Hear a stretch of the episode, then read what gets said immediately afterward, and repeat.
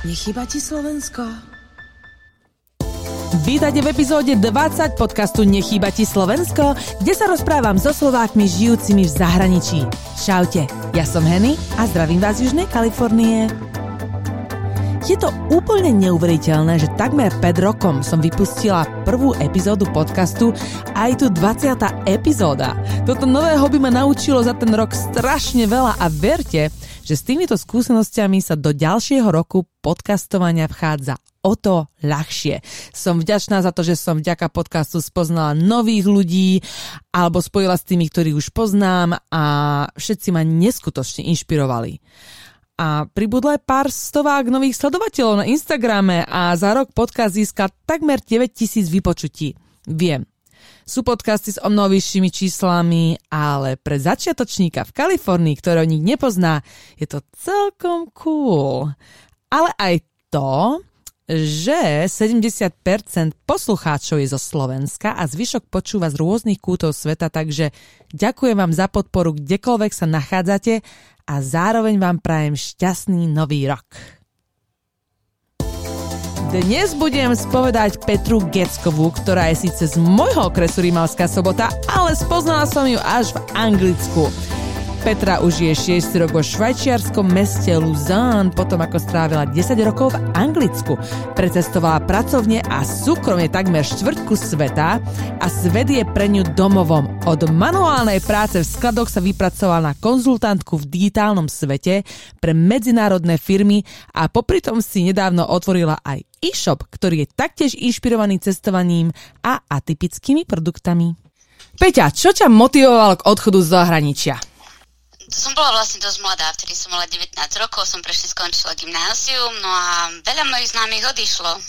Nikto neostal doma, pochádzam z malej oblasti, kde práca nie a mne sa hneď nechcelo ísť na školu, na vysokú školu, tak uh, som sa nenechala nalákať tými, čo odišli.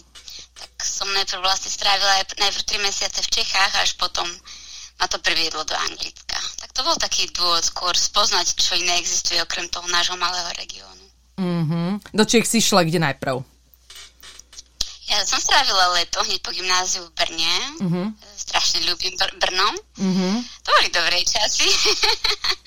a potom som sa vlastne, potom som telefonovala s kamarátom, s ktorým som spolu chodili na gymnázium a on už bol v Anglicku a on mi povedal, veď tak príď, tak, tak som prišla a ostala som tam 10 rokov. Wow. Anglicky si vedela, predpokladám.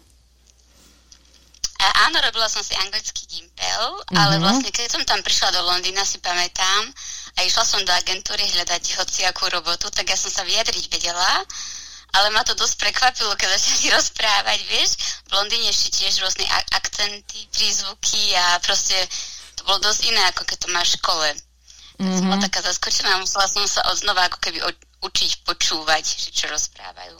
Mm-hmm. Áno, to, s tým som mala ja problémy, lebo uh, akcent v každom meste iný, áno.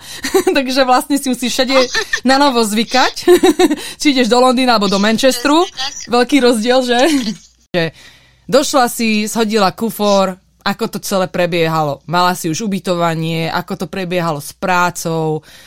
Tak vlastne ja som išla autobusom a si pamätám, že ešte som si niesla aj periny, všetko so sebou to bolo ešte 2004, tak ešte svet nebol taký, ako je teraz. Vieš, zoberieš jednu tašku a ideš a za pol hodiny si niekde inde na svete.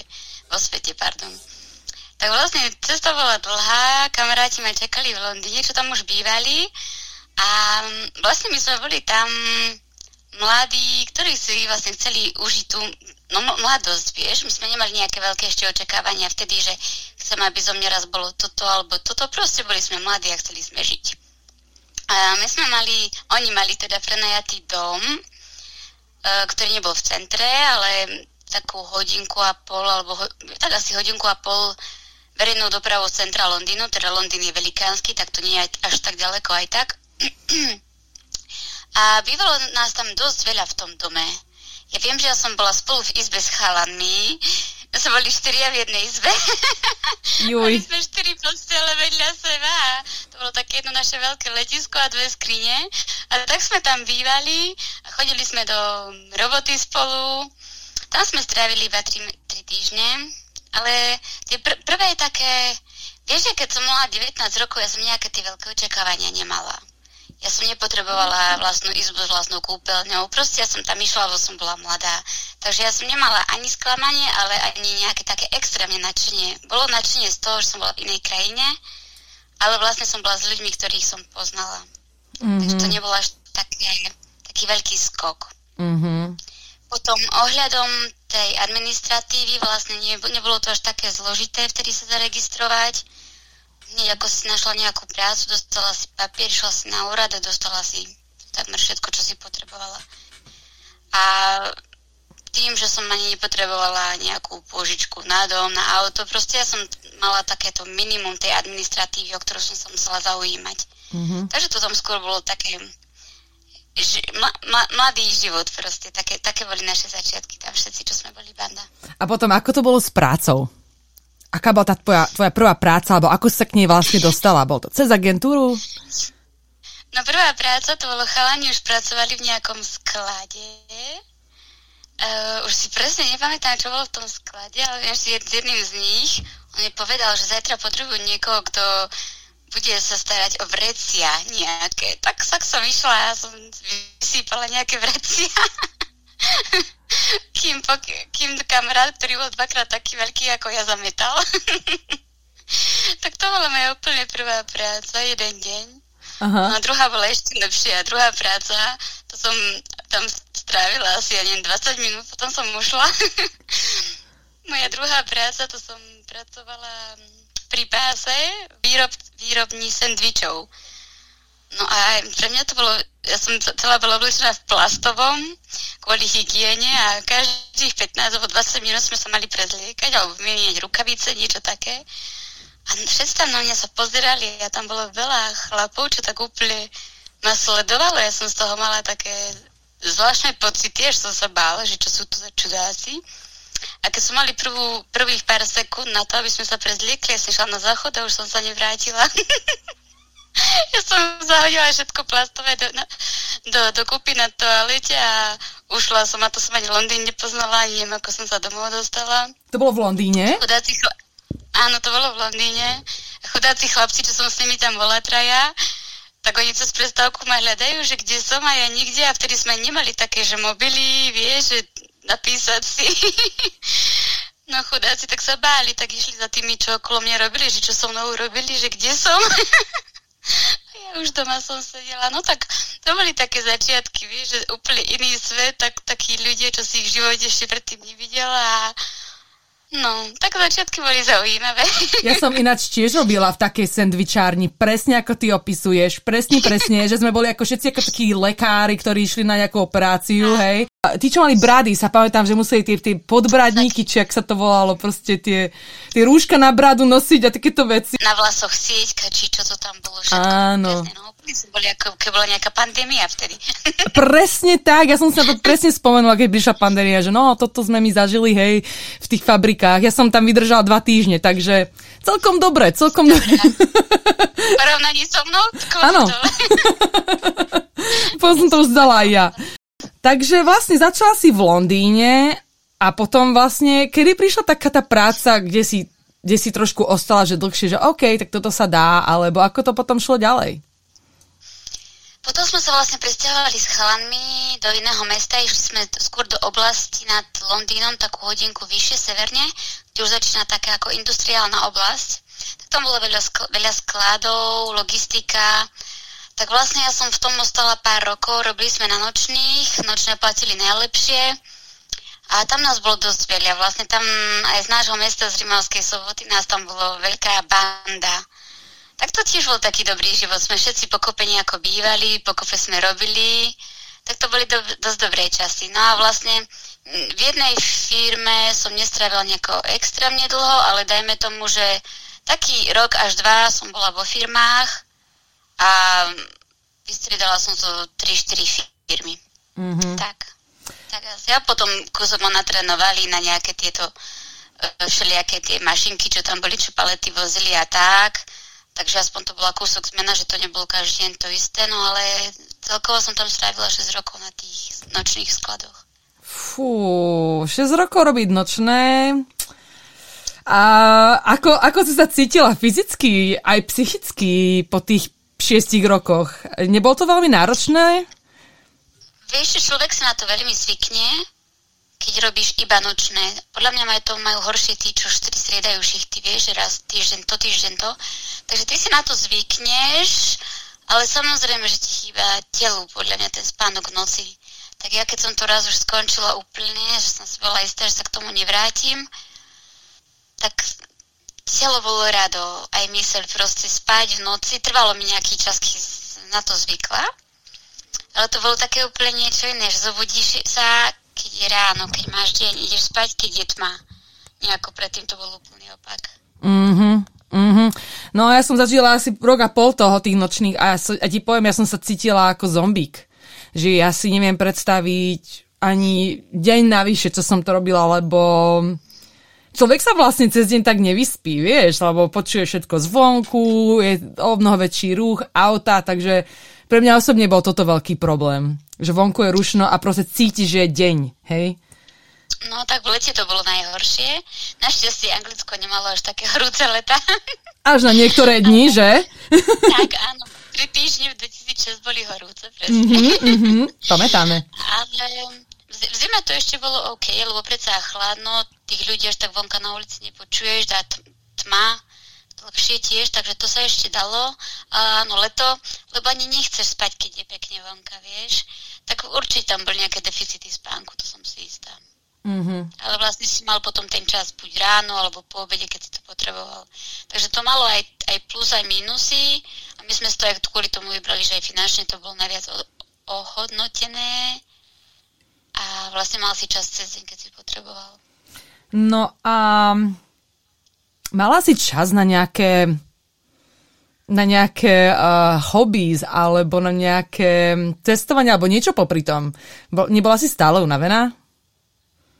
Vieš čo, popri tom, keď som robila v tých skladoch, tak ja som nejaké tie hobby veľmi nemala. Naše hobby bolo, sme sa všetci stretávali partia, kto mal kedy voľno. A to boli naše hobby. Kúsok tak po anglicku sem tam, ale ani tak veľa nie. Sme robili dosť veľa aj nadčasov, vieš, práve, že Mm-hmm. Takže toho času nejaké cestovanie, že mimo Anglicka určite nebolo. Jediné, keď sme išli, bolo domov na Slovensku.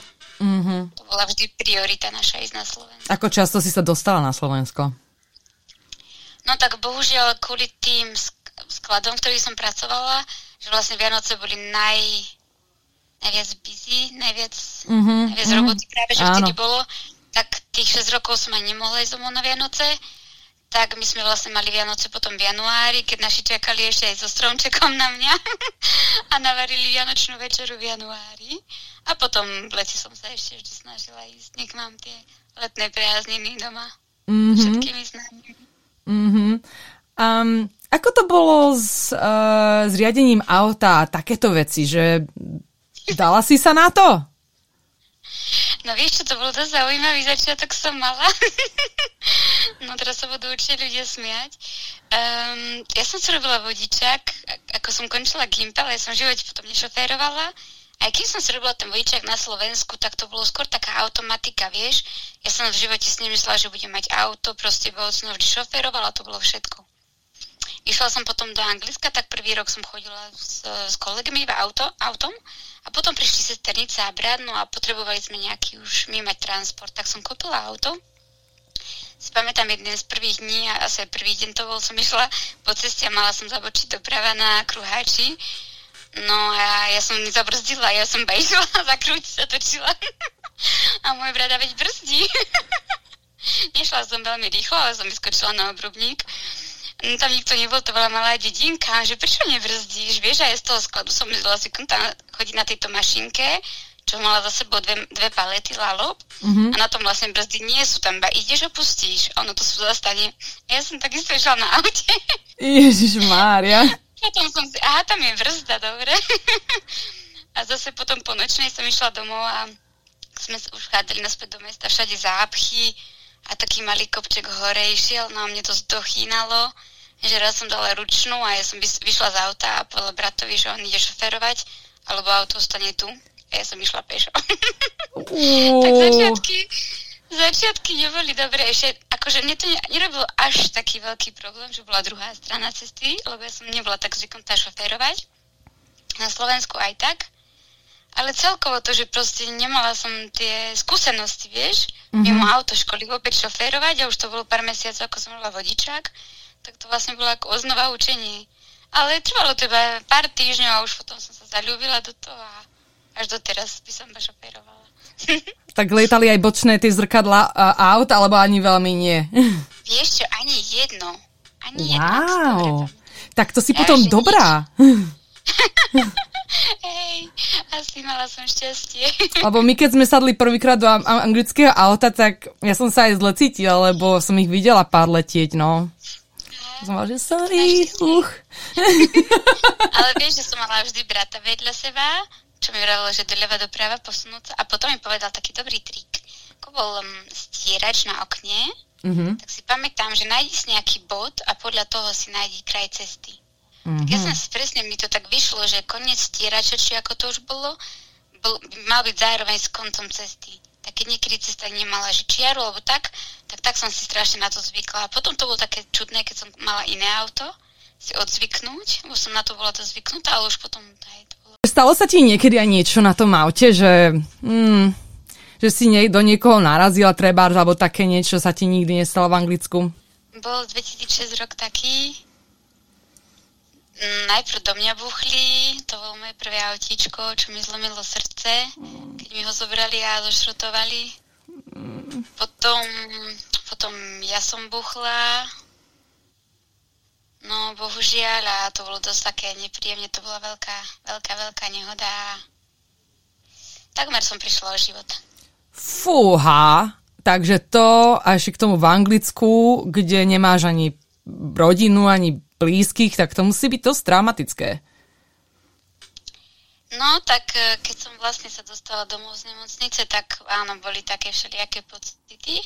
Mm-hmm. Najprv, vieš, že no úplne zmiešané pocity toho, že niekedy si myslíš, že na čo sa snaží vo, v živote šetriť a robiť školy a neviem čo, keď nevieš, čo sa zajtra stane.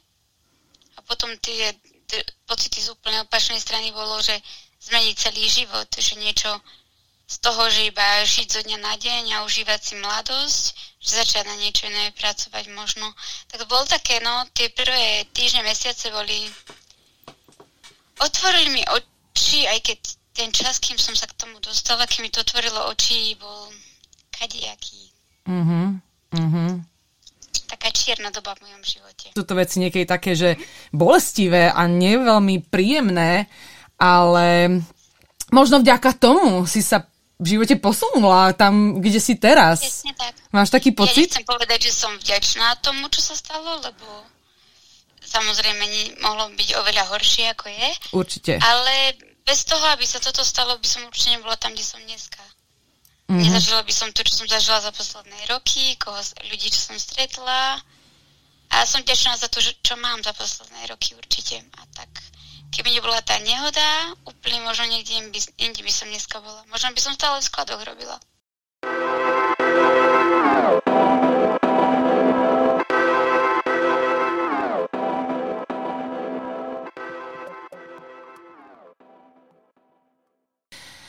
No a čo prišlo vlastne potom? Tak potom vlastne, keď mi otvoril tie oči, Áno. tak, eh, tak som sa rozhodla, že by som chcela ísť na tú školu. A bum, za dva mesiace som sa zaregistrovala a v septembri som začala školu, vysokú školu. Kde to bolo? Som stále ešte... Ro- uh, ono bolo, ona je vlastne na Slovensku tá škola, uh, Trenčine a Bratislave, Vysoká škola manažmentu, uh-huh. súkromná univerzita a ona je spojení so City University of Seattle. Uh-huh. Tak vlastne ja som robila z Anglicka diálkovo celé no, 3 roky aj 3 mesiace a stále som popri tom robila tie nočné, tak to tiež nebolo ľahké. Nemala som život veľmi tie mm-hmm. 3 roky, ale musela som platiť proste školu a ja som si to vybrala.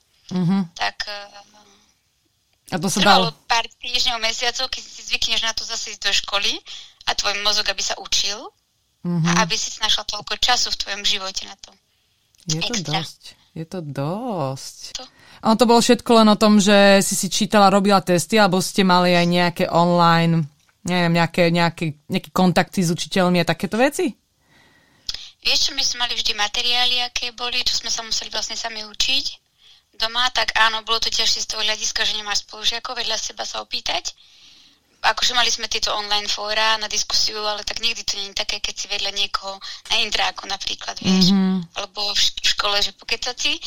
Ale zase ťa to prinútilo naučiť sa všetko. Zase nevedela si po, po, odpisovať na, na písomkách, mm-hmm. nemohla sme ťaháky, lebo vlastne ako to fungovalo u mňa bolo, že ja som sa našla že, um, proktorku. Proktor je vlastne niekto, kto má kontrakt s univerzitou a škola tej osobe pošlo moje testy, ktoré boli každých 5 týždňov. Tá osoba ich vytlačí a my sedíme pri jednom stole s tou osobou. Ja si robím tie testy, dám ich naspäť osobe, ona ich zoskenuje a pošlo do školy. Mm-hmm. Takže tam bola nula, nula šance na to, aby som je vedela podvádzať hociako. Mm-hmm. No a to som na tie skúšky chodila po nočnej ráno a stáli ma dosť veľa, takže čím skôr som ich urobila, tým menej som platila. Wow. A tým skôr som mohla ísť spať. Chlobúk dolu, Peťa. Dobré, dobré. Dobré. A ty sa vlastne odsťahovala potom do... Čo, kde si to ty bývala? V ke, um, potom po Lestri. Po Lestri som išla do rugby. Áno. Áno. Tam som začala vtedy potom som išla do malého mestečka Tambort, lebo sa nám aj firma logistická presťahovala. Mm-hmm. Tak som bola v Tamborte a vtedy som dokončovala tú prvú školu. Mm-hmm.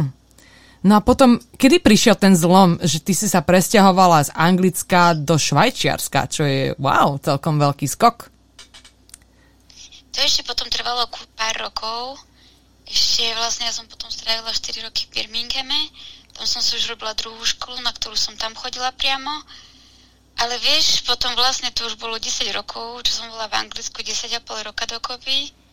Aj keď som sa už potom dostala do dosť dobrých pra- pracovných pozícií, tie posledné 3 roky, 2,5-3 roky, ale proste ja som, to Anglicko mi nepasovalo, ja by som si tam nevedela predstaviť ostať celý život. Mm-hmm. Tak to bola skôr taká otázka, že buď teraz alebo nikdy, vieš a proste jednu sobotu v noci som nemohla spať. Išla som na LinkedIn, mm, hľadala som nejaké práce podľa pozície, nie podľa lokácie a v pondelok ráno mi zavolali a to bolo Švajčiarsko. Aj, aj, aj. Tak to muselo byť krásne prekvapenie, lebo to zase nie je zle vymeniť Anglicko za Švajčiarsko. Ja musím priznať, že mi sa tiež Anglicko nejako extra nepáčilo, že na dlhodobo. Bolo to fajn, akože experience na tých pár rokov, ale je to také, je to tam iné, dosť iné a človek si na tom musí prísť tomu na chuť. Som človek, som ani tak o sebe až tak nevedela, keď som bola v Anglicku, že ja mám strašne rada prírodu a ja som veľmi aktívny človek, až, až hyperaktívny. A v tom Anglicku proste máš tam všetko, hoci kedy, kedy to potrebuješ. Takže pohodlné. To, všetko pohodlné. Čokoľvek potrebuješ a nedeľu večer máš to tam. Mm-hmm. Na spoločenský život je to výborné, na, na nákupy a na také veci to bolo výborné. Len mne naozaj chýbalo taký kus ako ad, adventure. Mm-hmm. Že v živote, vieš. Mm-hmm. A, ono sa to tam a, dalo. ono sa to tam dalo, že adventure, len to by si musela ísť akože ďalej, že do Wales, alebo úplne, že na sever, kde už tá príroda začína byť trošku taká taká dramatickejšia, hej, že, že bližšie k Írsku, ale tam, ako ty vravíš, okolo toho Lestru a ten stred, tam toho ja, veľa nie je, no až na tie dedinky, hej, malebné, tak to úplne Áno. chápem, no. Tak, tak. To potom ťa už nejako omrzí, vieš, tie dedinky a tieto malé výletíky. Mm-hmm, tak mm-hmm. a mne strašne chýbalo aj to, že som od malička vyrastala pri jazerách a v zime na, na snehu, vieš. Mm-hmm. A proste 10 rokov tam nič nebolo. No. Tak mne to, mne to veľmi chýbalo. Že celý rok takmer to isté počasie a mm-hmm. to nebolo pre mňa. Už toho bolo dosť. Mm-hmm. Takže zavolali ti zo Švajčiarska, že hýbaj k nám robiť a ty si zbajila kufre a ako, ako to všetko prebehlo? No vieš, čo to bolo zaujímavé, tak som mali pár interviú cez telefón, potom ma zavolali do Švajčiarska na interviu a ja som tam išla, ale ja som vôbec nič neočakávala, aký mám pravdu povedať. neviem prečo, ja som mala taký skôr pocit, že idem na dva dní iba na výlet do Švajčiarska, že z toho nič nebude. No a keď som tu mala interviu, tak mi hneď ponúkli kontrakt, že ma chcú, ale o 4 týždne. A pre mňa to bolo také, OK, 4 týždne, hneď prvý, prvý, prvý, prvá otázka v hlave bolo, kde som pracovala pre firmu, som mala 3 mesiace výpovednú lehotu, pracovala som na najväčšom projekte v histórii firmy, tak zase som veľmi lojálny človek, tak teraz čo urobíš?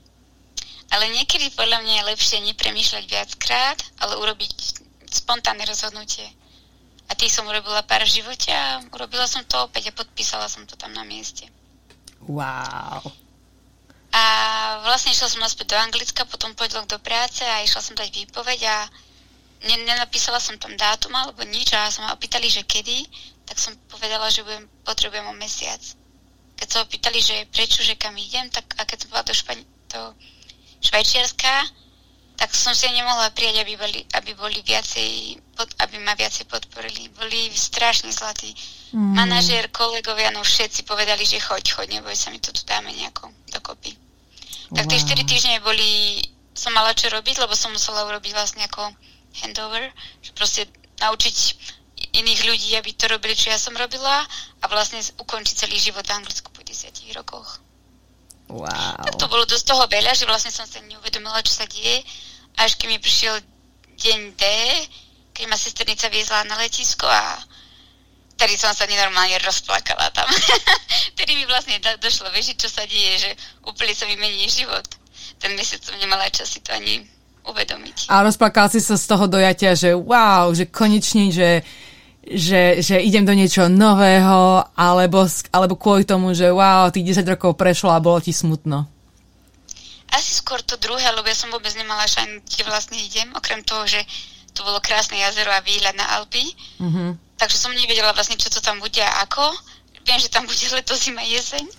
Ale skôr to, že tých 10 rokov, vlastne celú 20 som tam strávila, vieš a všetkých ľudí, čo som poznala, aj tá sesternica tam bola, tak proste tak prišlo smutne, že nebudeš za, za prvé nič vedieť okolo seba, ako funguje, za druhé jazyk, ktorý neovládaš, francúzština a, a samozrejme tí ľudia, ktorí si mala každý deň okolo seba, čo si ich roky poznala.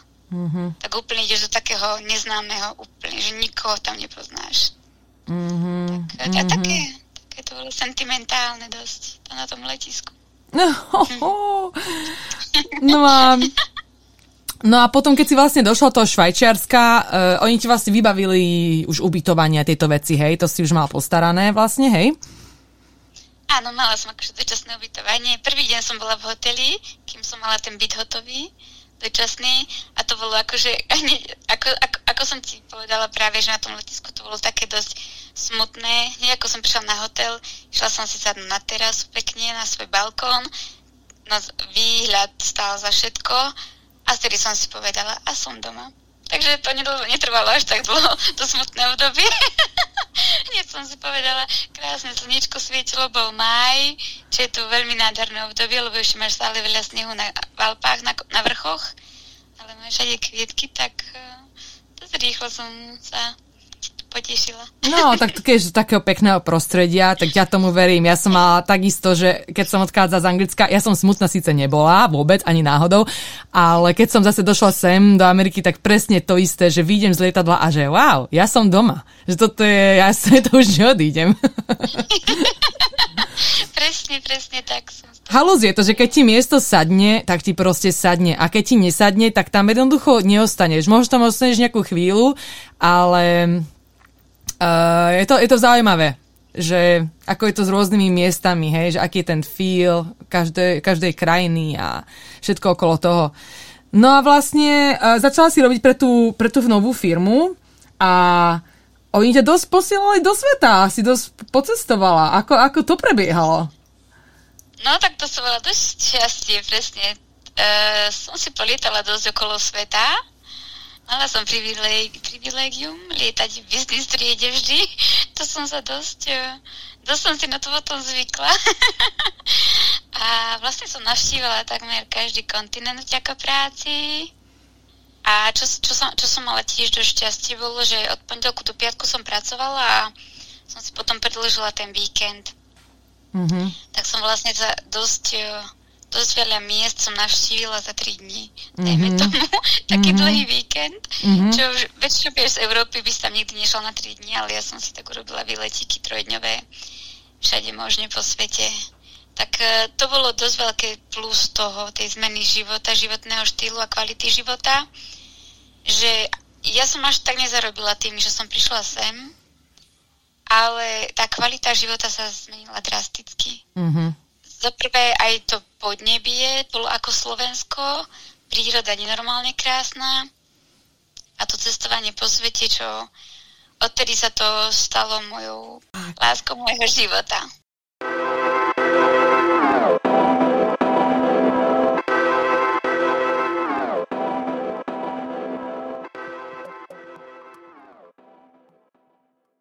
Naštívila si strašne veľa miest. Mala si niekedy pocit, že tak tu by som si vedela život predstaviť, tu by som aj ostala? Vieš čo, ani nie zatiaľ. Mne je zatiaľ veľmi dobre, kde som. Uh-huh. Lebo aj keď strašne zbožňujem cestovať, m, mm, podľa mňa teda aspoň vždy by som chcel mať nejaký ten base, kam sa vrátiť. A to, kde som teraz, tuto vo Švajčiarsku, si lepšie miesto na to predstaviť neviem. Mm-hmm. Takže ja mhm. môžem ísť, keď chcem na pár mesiacov niekam, ale chcem mať tú základňu, kam sa vrátiť. Takže zatiaľ nerozmýšľam uh-huh. o zmene, čo potom raz príde, to neviem, ale zatiaľ mne je dobre, kde som uh-huh. a odtiaľ tu si môžem dosť ľahko cestovať hoci kde po svete. Ako je to s, s takouto lokálnou komunitou? A poznáš sa s ľuďmi z mesta? Ako je to so Slovákmi, Čechmi tam? Tak prvé roky som až, až tak veľa Slovákov tu ne, nepoznala. Ja mám dosť rada medzinárodnú komunitu tým vlastne, že už od tretej triedy z základnej školy rozprávam po anglicky, tak asi mi aj lepšie rozprávať po anglicky v normálnom živote. Už až tak veľa nerozprávam po slovensky, jasne s maminou sme v kontakte non-stop a teraz už mám viacej aj Slovákov tu kamarátov, ale ja ne, nebola som ten typ, čo musí si nájsť slovenskú komunitu.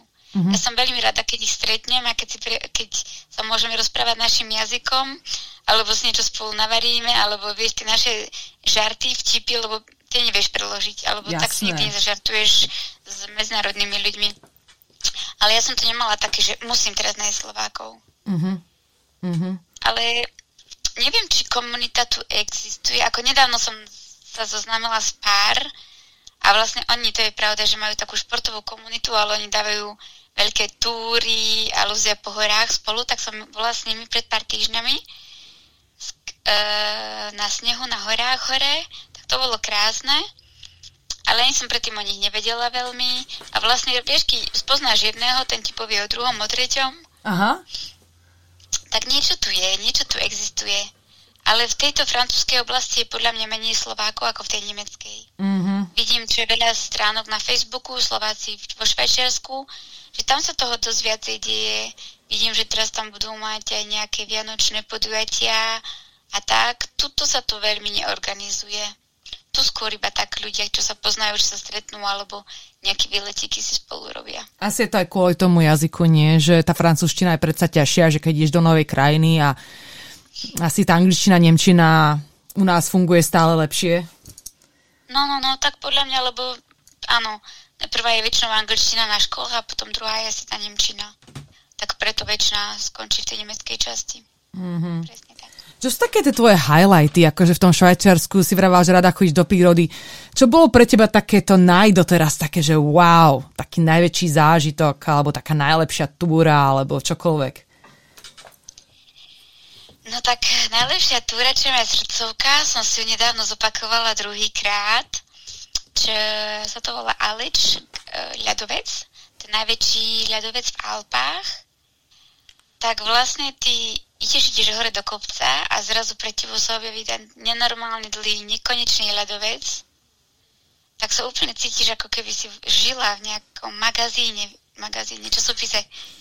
Uh, proste niečo neskutočné, že to naozaj existuje, že to vyzerá ako na tej fotke a čo je možnosťou tej túry je, že vlastne ty ideš dole a ideš až úplne vedľa toho ľadovca. Nie si, že vedľa vrcholca toho ľadovca, ale ty si úplne až dole. Že vidíš dovnútra toho ľadovca. A vtedy si uvedomíš, aká je tá príroda mohutná, aká je masívna, že z vrchu to vyzerá iba byť ako taká biela rieka, čo ide medzi biela zamrznutá rieka a potom prídeš vedľa toho dole a vidíš, že to má nenormálne veľkú hĺbku. A ono sa to tam proste iba topí. Tie, tá ako keby voda z toho tečie a potom sa uvedomíš celkovo toho teplovania, aké je. Mm. Tak je to, je to veľmi krásna túra, normálne krásna. Tam sa môžem každý, ro, ra, každý rok vrátiť. Ale je to aj také smutné, že možno keď tam pôjdem o 20 rokov, koľko menší bude ten ľadovec. Tak by si si mala robiť fotky za každým, keď tam ideš a porovnávať si tie roky, že ako sa to mení. Dobrý nápad. Hej. Budem, to tak robiť. um, v čom, ťa, v čom ťa život vo Švajčiarsku ovplyvnil? V čom ťa zmenil, ak ťa v niečom zmenil? Čo ma zmenil život vo Švajčiarsku? Asi som skôr tak otvorený človek. Vďaka tomu, že som aj veľa pocestovala, to strašne zmení človeka podľa mňa. Mm-hmm. Eh, tak to mi dalo veľa do života. V tom Anglicku tam najprv bola v tej komunite slovenskej všetci známi, potom som skôr bola tak sama. A tu, tu hneď od začiatku som mala veľa známych z rôznych krajín, čo ťa strašne obohatí, lebo sa tak naučíš strašne veľa o tých kultúrach, aj bez toho cestovania. Ale keď tvoji známi, čo s nimi stráviš každý deň, sú z celého sveta, tak sa naučíš, ako žiť s tým svetom nie si taký uzavretý, tak ani potom neriešiš také problémy, možno ako veľa ľudí má, čo nepozná tú medzinárodnú komunitu. Úplne si niečo iné myslí o tých kultúrach a, a ty ich poznáš. Mm-hmm. Tak to inak zhodnocíš, vieš? Tak podľa mňa to ma strašne zmenilo a za to som veľmi vďačná. Mm-hmm. To dá veľa človeku. Že máš takú otvorenú zmysel. mysel. Áno, to, to sa nikdy nenaučíš z dokumentárnych filmov, z kníh, z ničoho. Mm-hmm. Musíš zažiť buď s tým, že žiješ s tými ľuďmi, alebo že si v tých krajinách cestovaním, alebo že žiješ v tých iných krajinách.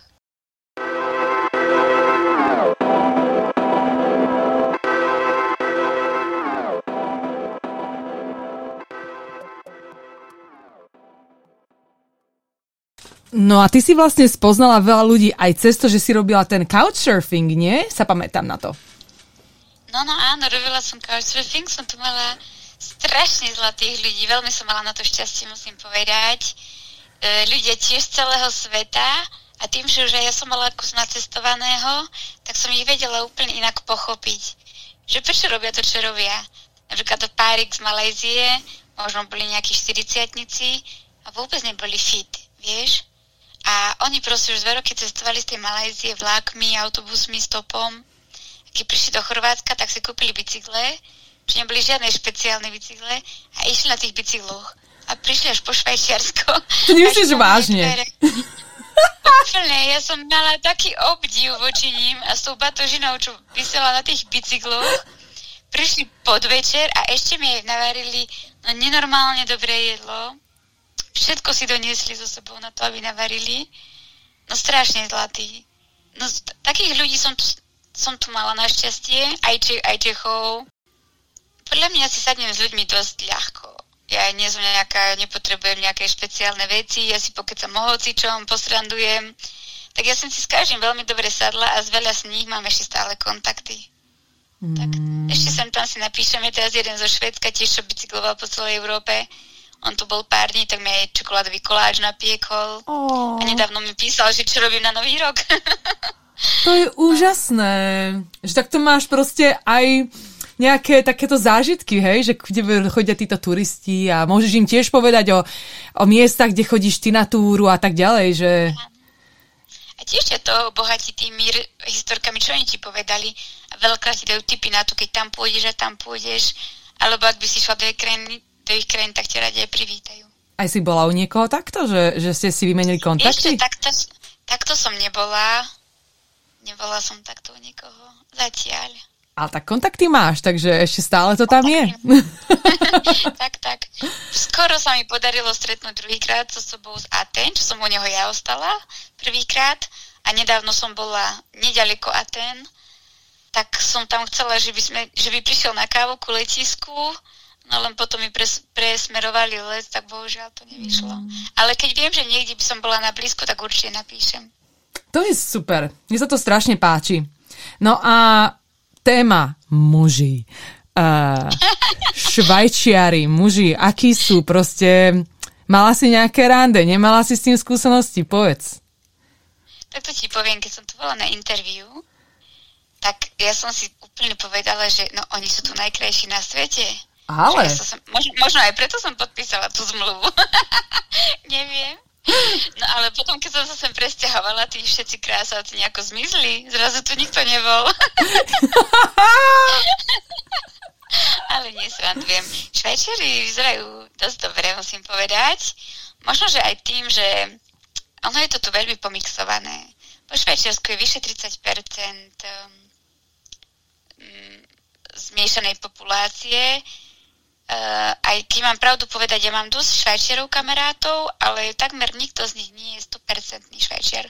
Teda ich rodičia sú mix niečoho. Mm-hmm. Keď si už v mestách, tak je to naozaj pomixované, tak na, stretneš tu šeličo.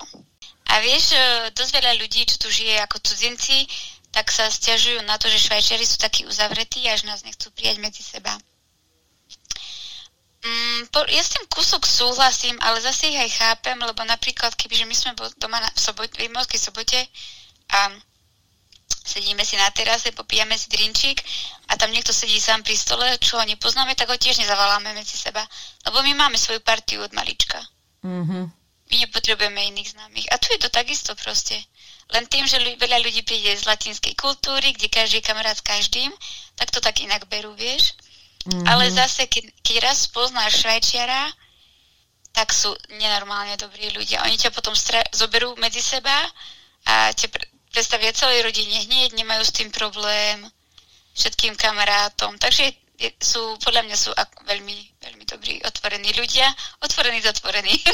otvorení hneď, ako sa k ním dostaneš. Mm-hmm. Mne to príde tak, že, že Európania sú takí vo všeobecnosti, že aj Slováci, že si musíš k ním proste nájsť tú cestu, že to nie je len tak, že z minúty na minútu, ale že to si musíš ten vzťah trošku tak vybudovať a získať si ich dôveru, lebo napríklad tu v Amerike je to úplne naopak, že tu sa s niekým zoznámiš a oni sú hneď proste takí, že wow, skade si super, príď k nám na barbecue, na party, všetko proste nie, nie, nie. Ale potom e, zase na druhej strane, ok, prídeš, všetko, ale je to také povrchné, vieš že, že, že v Európe si trošku počkáš na ten vzťah, ale potom ten vzťah je taký pevný a, a stojí za to. A tu je to také, že polovica tých vzťahov potom opadne a ostanú proste len tie také najsilnejšie, hej? Že, že jeden deň sa na teba tu niekto človek usmeje, ale už na druhý deň si otočí hlavu v potravinách, lebo nemá na teba náladu. a ja som, ja som tiež skôr za to, že radšej si počkám a potom, aby som mala naozaj do, dobré priateľstvo, dobrý vzťah s niekým nie. Ja nie som tiež veľký fanúšik tých umelých, nafúknutých, ne, ne, ne, nepravdivých, že mám problém po slovensky sa vyjadrovať.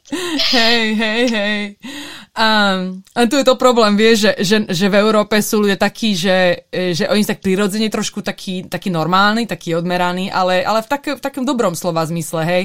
A tu sú až príliš takí, že jaj, jaj, taký, taký strašne akože milý, ale je to trošku také fejkové, lebo to sa tak má, to je skôr ako u nich ako zdvorilosť, vieš.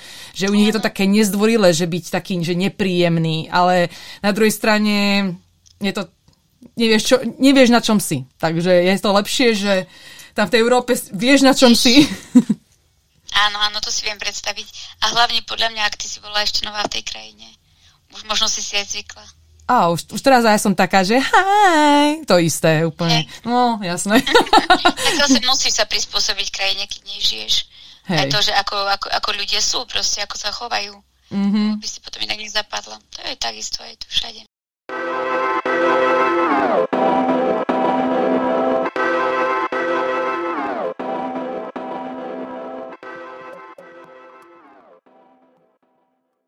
A ešte mi povedz teda, že Začala si ten e-shop. Uh, porozprávaj mi o tom, že čo ťa nakoplo k tomu, aby si začala e-shop ešte popri práci a popri tom, že si tak vyťažená. Tak uh, dva roky dozadu mi rodičia kúpili krásny darček na Vianoce. Vlastne moji rodičia sú úplný opak mňa. Oni nikdy nechodia, necestujú, iba doma sedia a im je tam dobre. A ja som práve že človek, ja nemôžem doma sedieť, ja musím vždy niekde byť. Uh, no a teda vždy, keď som niekde cestovala, cestovala som toho veľa aj sama po svete, že prečo zase musíš ísť tam a zase musíš ísť tam. A potom dva roky dozadu na Vianoce som dostala krásny darček, velikánsku drevenú mapu sveta a tiež to bolo také sentimentálne vtedy, že proste vtedy ako keby pochopili rodičia, že mňa nezmenia, že som iná ako oni a že je to časť, časť mňa, to cestovanie a ten svet, keď mi dali vlastne ten veľký krásny darček. Trvalo pár, pár mesiacov, kým som to dostala sem do Švajčiarska. Presne COVID začal, tak som mala čas to všetko dať pekne krásne na stenu a mám to teda na stene. Mm, a potom som tak rozmýšľala, lebo je to niečo krásne, čo veľa ľudí nepozná. Aj keď sem prišli známi nejakí, že si wow, čo je toto? A som vedela, že to ľudia nepoznajú ešte vo veľa krajinách. Uh, každý podľa mňa pozná tú mapu, čo sa čo škrabe. To asi každý druhý má doma, čo cestuje a necestuje. Mm-hmm ale toto ešte nie. Tak som tak začala nad tým rozmýšľať, že možno by som mohla ja skúsiť to predávať tiež. A vlastne bol to dosť dlhý proces, kým som potom našla, ktorý bol najlepší dodávateľ a ako to všetko funguje. Vieš, to už naozaj potom musíš rozmýšľať o tých reguláciách a daniach a všetko. Ale vlastne sa mi podarilo aspoň využiť ten čas cez COVID, mm-hmm. keď takmer všetko bolo zavreté, keď sa cestovať nedalo že som pracovala na tomto a pred pár týždňami sa mi to podarilo konečne dať naživo. Zatiaľ sa predáva iba vo Švajčiarsku, mm-hmm. ale aj tu mi dá dosť zabrať, takže zatiaľ mi to stačí. Ešte to iba začalo, takže uvidíme, ako to pôjde. A tieto mapy sveta na stenu sú vyrobené z dreva, alebo? Uh, je to, ako sa to plywood. A, plywood, no, tak to neviem. Uh, drevotrieska. Sú aj také typy, áno, čo majú potom ako akrylik pod sebou a podsvietenie, ale vlastne tá mapa finálna na vrchu je tiež toto drevo.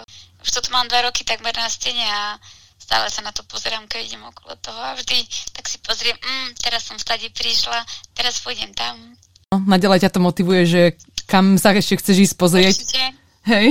Určite, vieš, ja som taký človek, čo spontánne si rozmyslí a o pár dní už cestuje potom sa tak vrátim z tej dovolenky a pozriem sa na tú mapu a sa iba zasmejem, že ježiš, ja som zase išla tak ďaleko, čo už ja ani neverím, že to je ďaleko, keď idem do Južnej Ameriky. Ale ja sa iba zasmejem, že keď sa pozná tú mapu, lebo tam si potom predstavíš, aká je to diálka, vieš, a moji rodičia, pre nich je diálka prísť aj sem, do Švajčiarska a pre mňa to už je vôbec žiadna diálka ísť do Latinskej Ameriky. Že ako sa ten život dokáže zmeniť, keď človek cestuje, že zrazu sa ten svet tak zmenší, že ti príde fakt malý. A, Presne tak. a ešte aj v tom svete veľkom sa stále človek stretne s nejakým Slovákom alebo Čechom. No nie je tak? tak to je, to je presne tak. Ty som dosť veľa postretávala všade Hej. okolo sveta, to je pravda. Už tak úplne náhodou, že? Uh-huh. Mm. Áno, áno. Všade sme. Nie je nás veľa, lebo sme malé krajinky, ale nájdete nás všade. Mm-hmm. Tak nám sa taká halus teraz stále sme boli na, na road tripe a vošli sme do takého, že general store, to sú také tie malé shopy pri ceste, kde si proste kúpiš nejaké tie suveníry, vieš, Route 66 a takéto veci a boli tam také také policajné obleky, boli ich tam zo 6-7 z takých že rôznych krajín, že zaujímavosť. No a medzi nimi slovenská polícia, Maňo, že čo je toto? Tak hneď za žensko, že to skade máte, že ja som zo Slovenska, že to čo je? A ona, že á, nejaký Slovák tu bol, nechal to tu, že ako suvenír, že že sa ľudia z toho tešia a hovorím si, wow, tak fakt, že Slováka, Slováci sú všade. A tuto v Ženeve mi kontrolovali pás a ako som jej dala môj pás, tak som čakala francúzštinu alebo angličtinu a na mňa tá kontrolérka po slovensky. To tak to poteší. Nečakala. Ona, že dobre, ďakujem, pekný deň, tak to som vôbec nečakala. Ó, to strašne poteší. Tam nepoteší tu v Amerike, keď niekoho stretnem, že zo Slovenska, čo sa veľmi málo kedy stane. To pripomíne to dom- domov predsa. Ešte máš také nejaké sny, že kam by si šla? Nemám jednu špecifickú krajinu, je ich pár. Mm, chcela by som určite ešte také niečo urobiť, že zobrať si raz pár mesiacov a asi ešte tú Latinskú Ameriku. Už som kúsok navštívila, ale nie dosť. Už som to raz mala naplánované, bohužiaľ mi to nevyšlo vtedy. Ale jedno miesto, kde sa chcem vrátiť, je ostrovček Vanuatu. Sú ostrovie? Sú ostrovie? Vanuatu.